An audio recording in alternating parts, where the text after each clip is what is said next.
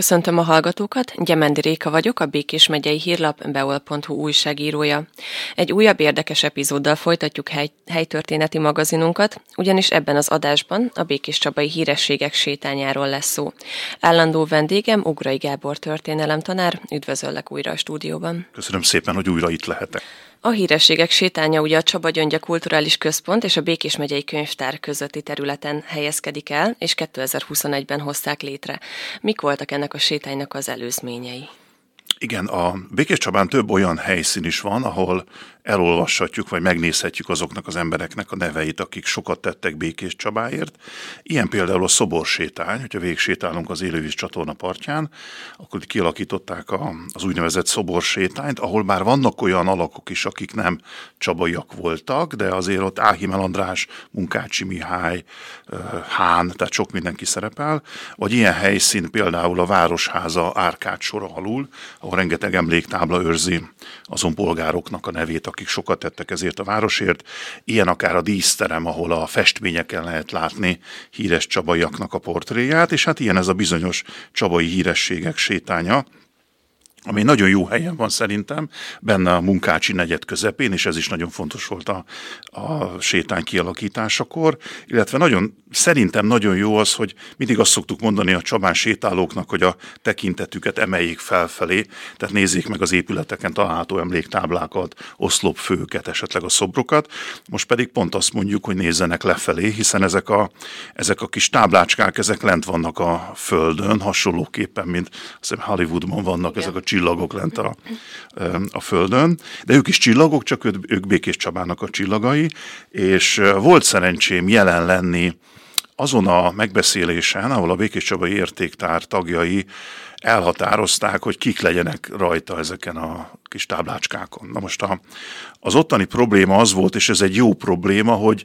mindenki megérkezett száz-százötven névvel, mert rengeteg embernek lenne helye még ezen a sétányon, és hozzáteszem, hogy ez egy bővíthető ö, helyszín. Jelenleg tizenöt név van ott a földön, és akkor végül olyan az a döntés született az Értéktár Bizottságban, hogy azok a személyek kerülnek fel ezekre a táblákra, akik szerepel a Békéscsabai Értéktárban. Hm. És így került a e, Városi Kulturális Köznevelési és Érdekegyeztetési Bizottság elé, az ügy majd pedig a közgyűlés elé, és valóban döntés született a közgyűlésen. Először négy tábla került kihelyezésre, és utána ott van most már mind a tizenöt. Kiknek a nevei olvashatóak ezeken a kőtáblákon? Mutassuk be egy picit őket. Igen, a, a sétát érdemes az Élővíz csatorna felől kezdeni, hiszen arrafele néznek a nevek. Nem fontossági sorrendben kerültek ki. Őszintén nem tudom, hogy mi alapján ki hova került. Egyről biztosan tudom, hogy, hogy miért került középre. Ugye ő nem más, mint Munkácsy Mihály, és hogyha figyelmesen megnézzük ezeket a táblákat, az övé a, értelemszerűen övé a legnagyobb tábla. Többek között azért, amit már említettem, hogy a Munkácsy negyedben vagyunk. Az első a sorban ő Mohácsi Mátyás, aki gyümölcskertész volt. Ő egy békéscsabai születésű kertész. Az iskoláit Csabán végezte, Aradon végezte, Budapestre került a Kertészeti Intézethez, tanár is volt, tehát mondhatom, hogy kollégám is volt, és külföldi tanulmány útra is ment, és nekem bevillant, hogy olyan, mint a, a régi középkori céheknél, hogyha valaki elvégezte Magyarországon a, a céhes szakmát, vagy a tanulmányait, akkor elment külföldre. Mohácsi Mátyás is járt az Amerik- Amerikai Egyesült Államokban, a, Európában, és tanulta ott is a, a szakmáját, megnézte, hogy külföldön ki hogyan dolgozik, mint kertész. Hát utána jött az első világháború, hat évig volt fogságban Szibériában, de ez sem törte meg. Visszakerült Magyarországra, folytatta ö, a szakmáját a kertészetben, kiadványokat adott ki, kutatóintézetet vezetett, és ezerkilencszáznegyvenkilencben Kossuth díjat kapott a, a munkásságáért. Csabán egyébként több helyen is találkozhatunk vele, mellszobra van például a Széchenyi ligetben, ott szokták koszorúzni az ő szobrát. Gyulán iskola őrizte a nevét, és ezerkilencszázkilencvenkettőben pedig utcát neveztek el róla Békéscsabán. Egy embetűs következik, Mokos József. Talán a hallgatóknak a Mokos terem ugrik be, ugye a Városháza udvarán található ez a terem. Az a terem egyébként egy istálóból lett átalakítva, mert a, amikor megépül a Városháza, akkor az még istáló volt, de aztán átalakították egy ilyen nagyon szép tanácskozó teremmé. Mokos József festőművész volt, aki szintén Békéscsabán született, és Nagyváradon volt tanító, lám még egy pedagógus, aki, aki ott van a, a sétányon, ott szerzett a Nagyváradon tanítói oklevelet, majd elkerül a képzőművészeti főiskolára, és Békéscsabán telepedett le, és nagyon sok mindennel foglalkozott Mokos József, a festészeten kívül gyorsírásban is nagyon jó volt, nagyon jól tudott zongorán játszani, és a sakk sportban is nagyokat alkotott. Sokan vannak a hírességek közül, akik az Aurora kör tagjai voltak, ez a Békéscsabai kulturális körnek a tagjai, Mokos József is vezető tagja volt, nagyon sok tanítványa volt, mint festőművésznek, és ugye, ahogy említettem, a Városházán egy termet neveztek el róla kétezer-tizenháromban. Uh-huh. Réti Béla következik. Hát ha Réti Béla nevét mondom Csabán, szerintem mindenkinek a pemete fűcukorka ugrik be. Ugye ő gyógyszerész volt, nem Békéscsabán, ő Szarvason született, és a gyermekkori álma volt, hogy gyógyszerész lesz, Aradra kerül, és itt az is feltűnhet, hogy ugye olyan emberekről beszélünk eddig, akik a Nagy Magyarországon születtek, és hogy mennyire látszódik ezekből, hogy hol Nagyváradon tanul valaki, hol Aradon tanul valaki, hogy mennyire szoros kapcsolat volt Békéscsaba és ezen nagyvárosok között, ugye melyeket most egy határ választ el egymástól. Szóval ő gyerekkora óta gyógyszerész akart lenni, és Varság Béla segítette, Varság Béla is gyógyszerész volt Békéscsabán, a saspatikát, a mai saspatikát bérelte ő.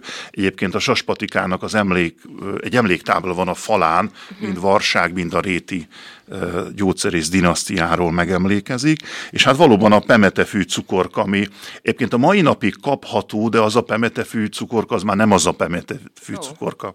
Nem akarok itt szok, szoktam venni. Igen, a titkosa, én úgy tudom, hogy titkos a receptje, uh-huh. tehát ez már, ez már másik, bár nem rossz.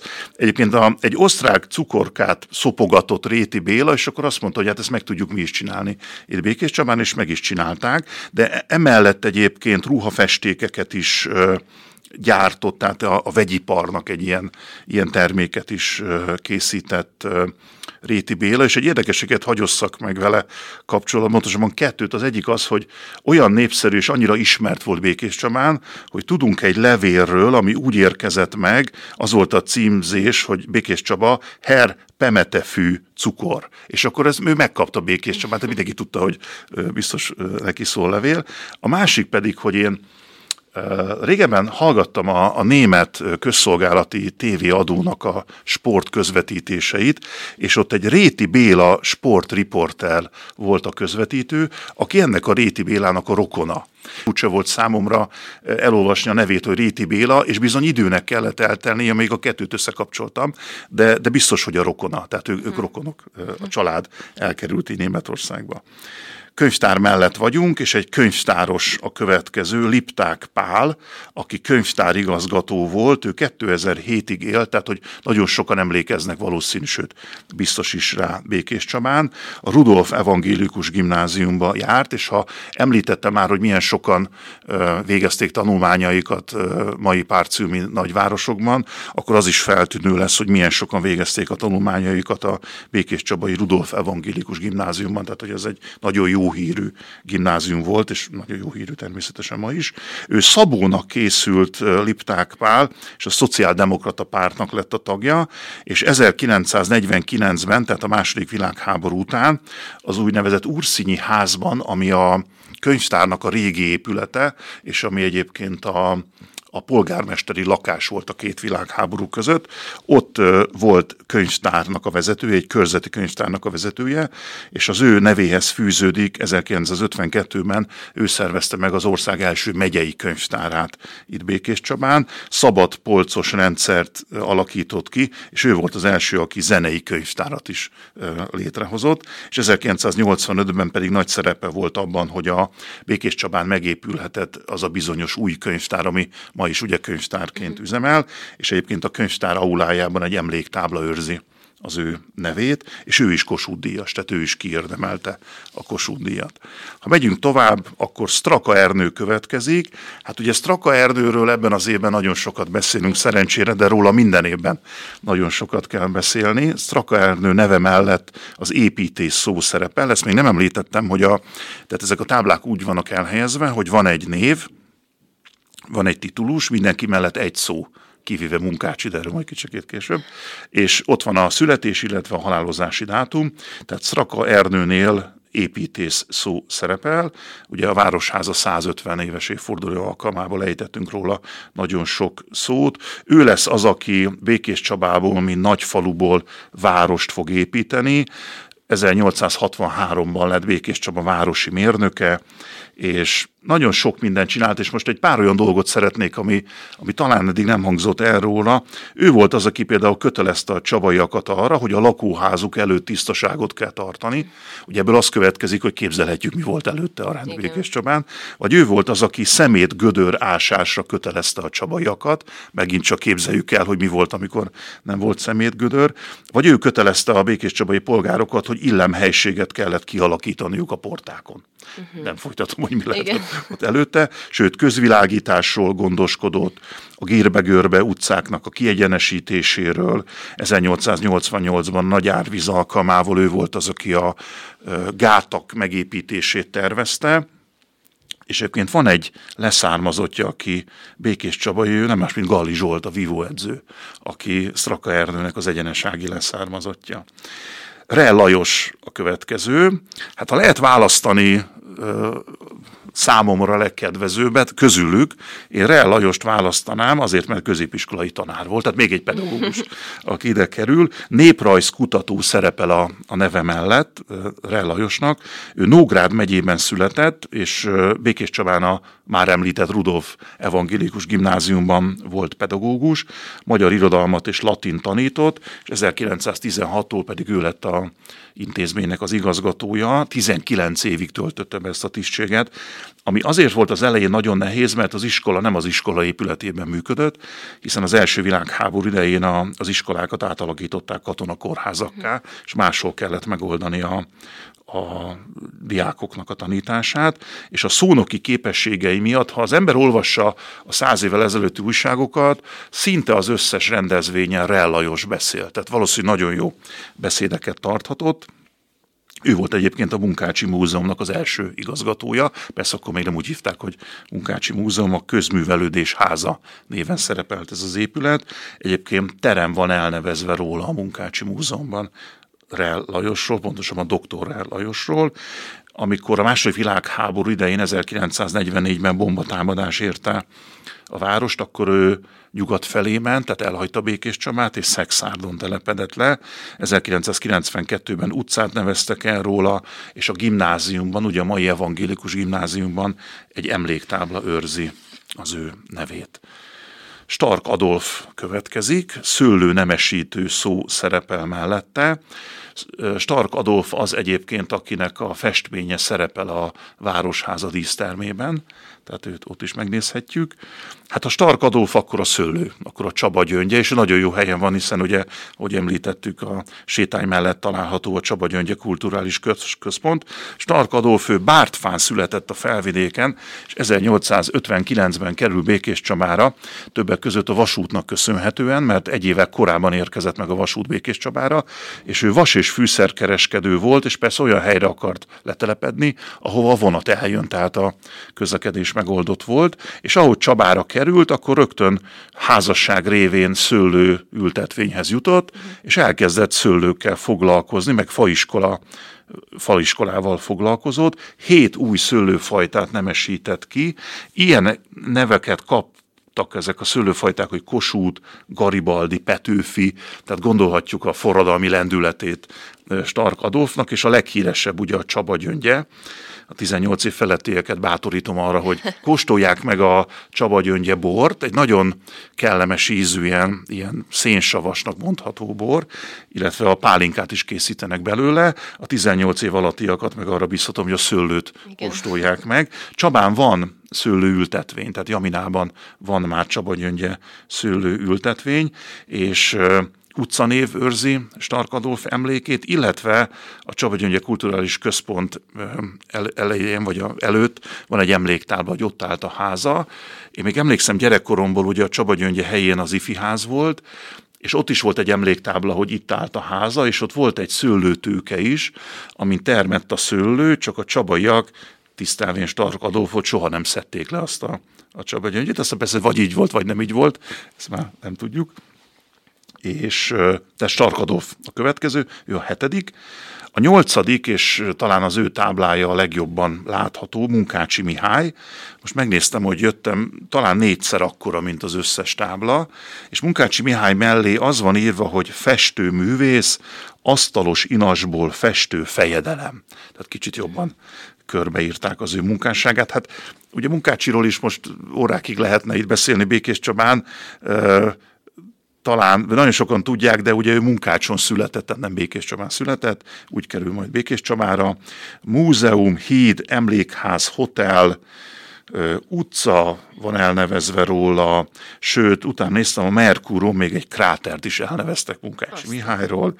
A díszteremben festmény van róla, megörökítve, köztéri szobrok őrzik az ő emlékét, ugye a szoborsétányon is van egy szobra, a Munkácsy Múzeum kertjében kettő is van, egy mellszobra és egy egész alakos szobra, sőt a Békéscsabai pályaudvaron is van egy szobra Munkácsy Mihálynak, és emléktábla pedig ugye van a Városházán, a Városháza Árkád során, van a Munkácsy utcán, a rendőrség falán is van egy emléktábla, ugyanis ott volt az a műhely, ahol dolgozott Munkácsy Mihály, illetve a Fiume szállodánk külső homlokzatán is van egy emléktábla. ezernyolcszázkilencvenben járt utoljára Munkácsy Mihály Békéscsabán, éppen Aradon volt, mert Aradon akkor adták át a szabadság emlékszobrot, és akkor visszafele még megszállt itt Békéscsabán, és hát ugye a Munkácsy negyedben nem hiányozhat Munkácsy Mihály a Hírességek sétányán.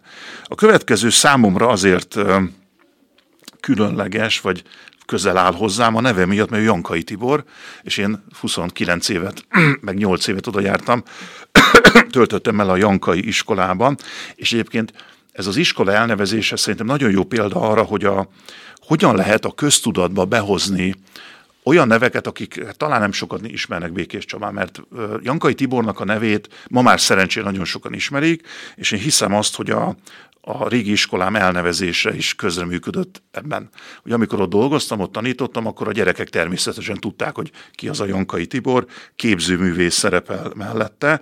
Aztán persze kezdetben még úgy szurkoltak neki, hogy Jankay Tibor, mert még nehezen tudták a, a nevét kiejteni, de én remélem, hogy majd több olyan iskola is átvesz híres csabaiaknak a nevét, akik esetleg nincsenek csabairól elnevezve. Ő csabai születésű volt, Deutsch Tibor néven született Békéscsabán, iparművészeti iskolába járt, a képzőművészeti főiskolán végzett, európai tanulmányútra ment, ugye ahogy korábban is említettem, volt egy ilyen, de sajnos jött a holokauszt, jött a holokauszt tragédiája, és mint zsidó vallásút őt is elvitték, viszont kalandos körülmények között ő meg tudott szökni, és a háború után az Amerikai Egyesült Államokba távozott, és Los Angelesben halt meg. A hagyatéka végül Békéscsabára került ezerkilencszázkilencvenhétben, festményei, grafikái, szobrai és az etnográfiai gyűjteménye is itt van Békéscsabán, és ugye iskola van elnevezve róla, illetve egy kávéház étterem is igen, igen. őrzi az ő nevét. Szintén egy hasonló foglalkozású következik, ő a tizedik, Perlott Csaba Vilmos, ő festőművész néven szerepel, szerepel. Ő is Békéscsabán született, és ahogy említettem, ő is járta a nagyvilágot, nagybányai művésztelepen szerepelt nagyon sokat, Párizsban kapott ösztöndíjat, nagyon tevékeny és nagyon fogékony volt mindig az újra. ezerkilencszáznegyvenkilencben, tehát a kommunizmus éveiben ő felajánlotta a műveit a Békéscsabai Múzeumnak, de a városi tanács nem foglalkozott vele, tehát az akkori vezetőknek ez nagyon nem számított. Ma viszont a múzeumban tizenkilenc alkotását őrzik, tehát szerencsére Perlott Csaba Vilmosnak a festményei ide kerültek Békéscsabára, és a Szabadság téren van egy emléktábla, ahol a szülőháza állt, ott örökítik meg az ő emlékét. A tizenegyedik egy olyan személy, akinek szintén a díszteremben szerepel a festménye.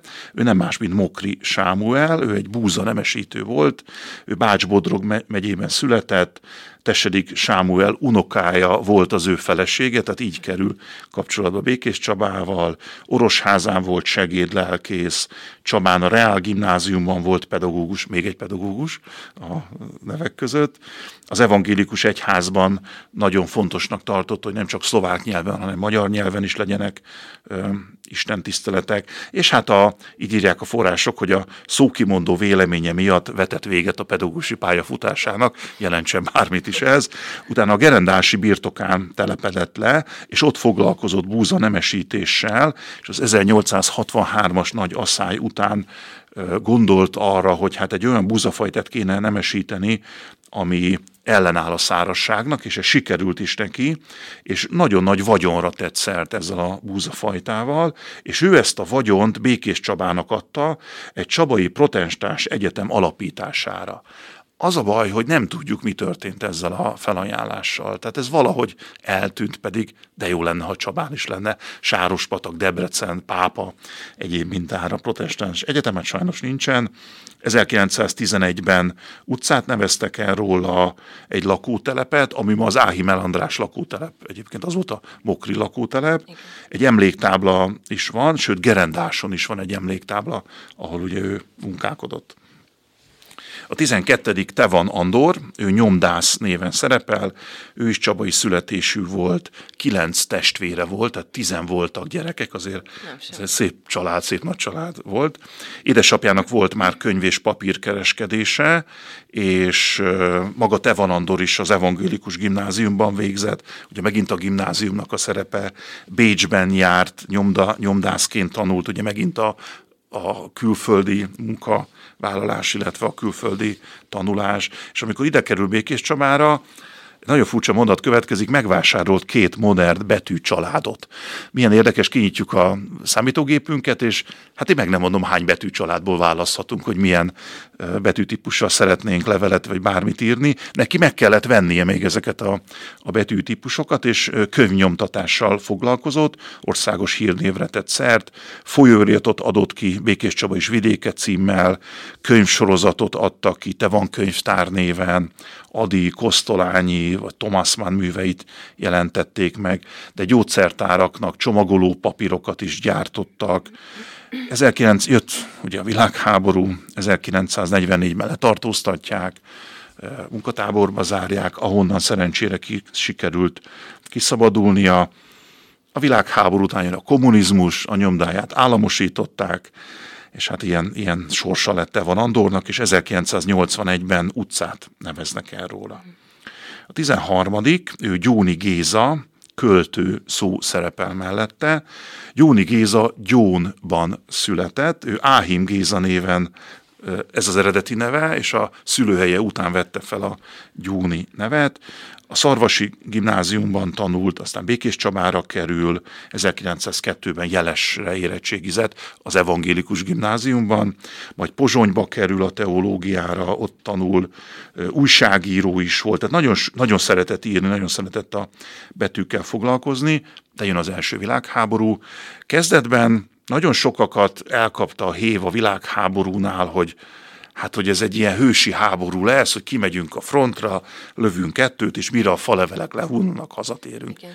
Hát nagyon sokszor hullottak le a falevelek, mire, mire hazatérnek, és sajnos Gyóni Gézának nem adatott meg, hogy hazatérjen, hiszen ő ezerkilencszáztizenötben orosz fogságban esett, és ott hal meg a táborban, és van egy verse, az a Csak egy éjszakára című verse, ami, ami szerintem a világ egyik leg, hogy is fogalmazzak, csodálatosabb verse, illetve legszörnyűbb verse. Ugye arról szól, hogy ő kint van a fronton, és hallja idehaza a híreket, hogy idehaza milyen sokan dicsőítik a háborút, és azt üzeni a, ezeknek az itthon lelkesedőknek, hogy csak egy éjszakára próbáljátok meg kimenni a frontra, és nézzétek meg, hogy ott mi van. És nem fogjátok tovább a háborút lelkesíteni, és a háborút dicsőíteni.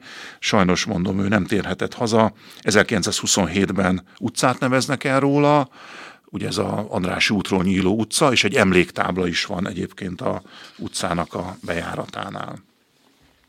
Dedinszky Gyula az utolsó előtti, Ugye rá is sokan emlékezhetnek, Békéscsabán ő ezerkilencszázkilencvennégyben halt meg. Evangélikus lelkész az ő felirata. Ő Bács-Bodrog megyében született, és egy kétnyelvű szlovák-magyar családban. Békéscsabán érettségizett, nem is kell mondani, a Rudolf gimnáziumban. Sopronba került teológiát tanulni, Helsinkiben járt egyetemre, egyébként finnül is így nagyon jól megtanult, és ezerkilencszáznegyvenkettőben került Csabára lelkészként a második világháború idején, és ő itt van a második világháború után, amikor bekövetkezik a lakosságcsere tragédiája, és itt van, amikor bekövetkezik az államosítás tragédiája, amikor elveszik az egyházaktól a, a vagyonukat és az iskolákat, sőt, Dedinszky Gyulát megfosztották a egyházi tisztségeitől, de a mellőzés éveiben, hát legalább keresünk mindent, mindig a rosszban a jót, legalább van ideje a helytörténettel foglalkozni, és nagyon sok helytörténeti anyagot gyűjtött össze Dedinszky Gyula, a nemzetiségekről, a tanyavilágról, a helyi szlovákok történetéről, vagy Stark Adolfról például. Renget, van egy, a kedvenc könyvem tőle, a Vidám Csaba című könyv, ezt a Munkácsy Mihály Múzeum adta ki, és ilyen anekdotákat gyűjtött össze a csabaiak, hát minden napjairól, egyet hagy hozzak be ide, Dedinszky Gyula gyűjtése, lelkészt választanak Békéscsabán, egy Rohány Mihály a jelölt, viszont Szebrednyi Lajos Zsigmond titkos szavazást rendelt el, és megmondta a hívőknek, hogy a papírra, amit mindenki kap, csak igent vagy nemet lehet írni, semmi más nem. És hogy bontogatják ki ezeket a cédulákat, van egy ilyen cetli, igen, Rohán urat, Zahorán Mátyás, Berényi út harmincnégy. Tehát valaki nem értette meg, hogy csak az igen, csak a nemet lehet ráírni. A titkos szavazásnak az a lényeg, hogy nem lehet tudni, hogy ki kire szavaz. Én javaslom mindenkinek, az interneten is elérhető egyébként ez a kiadvány, és nagyon sokat mondó, hogy hogyan búcsúznak tőle. Ezekkel a szavakkal búcsúztatták Dedinszky Gyulát ezerkilencszázkilencvennégyben, hogy Isten hűséges szolgája, az evangélikus egyházközösség szeretett papja, a helyismeret kiváló művelője, sokak szeretett Gyula bácsia, csendesen megpihent. Ezekkel a szavakkal búcsúznak tőle, és ugye utca van elnevezve róla, ez megint a régi iskolámhoz köthető, hiszen a a kis Jankay iskola a Dedinszky Gyula utcán van, ugye ez a kórház igen. mögötti utca. És az utolsó a sorban, de nem az utolsó, Zsilinszky Mihály, aki politikus volt, ő békéscsabai születésű, Csabán végzett, Orosházán, Szarvason, Pestre kerül, bölcsészettudományi karra, Berlinbe járt iskolába, egy öt nyelven beszélő politikusról beszélünk, aki tanár volt Szarvason, irodalmat és történelmet tanított, majd belép a közéletbe, a szabadelvű pártnak volt az országgyűlési képviselője, békéscsabai képviselője, sőt ő vallás és közoktatásügyi minisztériumnak lesz az államtitkára, és nagyon sokat segített Békéscsabán, például a ő segítségével épülhetett meg a már említett közművelődés háza, ami ma a Munkácsy Mihály Múzeum. ezerkilencszáztíz és negyvenkilenc között utca is volt elnevezve róla, hát sajnos ma ma nincsen, és a Városházán pedig emléktábla uh-huh. található róla. Tehát ők tizenöten szerepelnek, ahogy említettem, bővíthető a lista. Nekem lennének tippjeim, hogy kikkel kéne még bővíteni. Én remélem, hogy lesz majd idő, amikor az tényleg tizenöt, tizenhat, tizenhét, esetleg húsz, és akkor így be tud kanyarodni, visszajönni. Tehát, hogy azt tudom elmondani, hogy Békéscsabán nagyon sok olyan ember van, vagy volt, aki nagyon sokat tett ezért a városért, és megérdemli, hogy a neve uh-huh. ott szerepeljen. Kik és hogyan és hol tehetnek erre javaslatot, illetve milyen időközönként születik döntés erről a bővítésről esetleg? Én úgy gondolom, hogy akár a Városvédő Egyesületet, akár az Értéktár Bizottságot lehet megkeresni erről ezzel kapcsolatban, és akkor ugye döntések sorát kell végvinni, hiszen itt ugye anyagi vonzatai vannak, meg engedélyeztetni kell. De én azt gondolom, hogy, hogy ez egy nagyon jó kezdeményezés volt, hogy hogy azoknak a csabaiaknak, akik tényleg sokat tettek ezért a városért, hogy legalább a nevüket igen. tegyük ki. Ugye ugy, ugyanerre vonatkoznak az utcanév elnevezések is, ahogy már beszélgettünk már róla, hogy, hogy nagyon jó, ha egy Pipacs utca van, de hogy ha az egy csabairól van elnevezve, akkor talán be lehet vinni a köztudatba, lásd igen, Jankai iskolát. Az is utána fog járni, aki esetleg nem hallott róla. Persze, persze, hogy hoppá. Amikor a gyerekeknek tanítom az Aradi tizenhárom névsort, akkor szoktak rádöbbenni, hogy a, jé, hát én az Aurig utcán lakom. Aulikom. Hát igen. Most már tudod legalább, hogy miért Aulik utca neve. Itt a beszélgetésen kívül említetted nekem, hogy van egy ilyen kvízjáték is a Hírességek sétányával kapcsolatban. Igen, ha valaki végig sétálja ezt a kis utat, ez pár méter, tehát nem hosszú, ugye a Csabai Megyei Könyvtár bejáratához fog eljutni, és ott a falon talál egy piros színű kis táblát, amin van egy kú er kód, hogyha a telefonját közelíti hozzá, okostelefonját, akkor a Békés Megyei Könyvtár által létrehozott csabai sétákra fog jutni erre az oldalra, és ott ki lehet választani ezt a Csabai Hírességek sétánya című játékot, és egy végig lehet olvasni a minden emberről, minden szeméről, a Békés Wiki oldaláról a, a tudnivalókat, és utána egy tesztet lehet kitölteni. Hát én a tizenötből tizenhárom pontot szereztem, tehát még egyszer majd nekiállok igen kitölteni. Te is veszítettél két pontot. Igen, sőt lehet ilyen páros játékokat is játszani. Azt nem, egyedül voltam, tehát nem tudtam, hogy hogy lehet a páros játékokat, de arra biztatok mindenkit, hogyha végig sétál, elolvassa a neveket, akkor csinálja meg ezt a játékot, és már is többet fog megtudni igen. róluk. Igen, és arra bíztatunk mindenkit, hogyha sétál a városban, akkor felfele és lefele és mindenfele nézzen, mert nagyon sok érdekességet láthat. Igen, kivéve a zebráknál, mert ott van is egy, hogy ne lefele nézzünk, igen. hanem előre. Ott először balra, és aztán igen, jobbra. Így van. Köszönöm szépen, hogy itt voltál. Köszönöm szépen.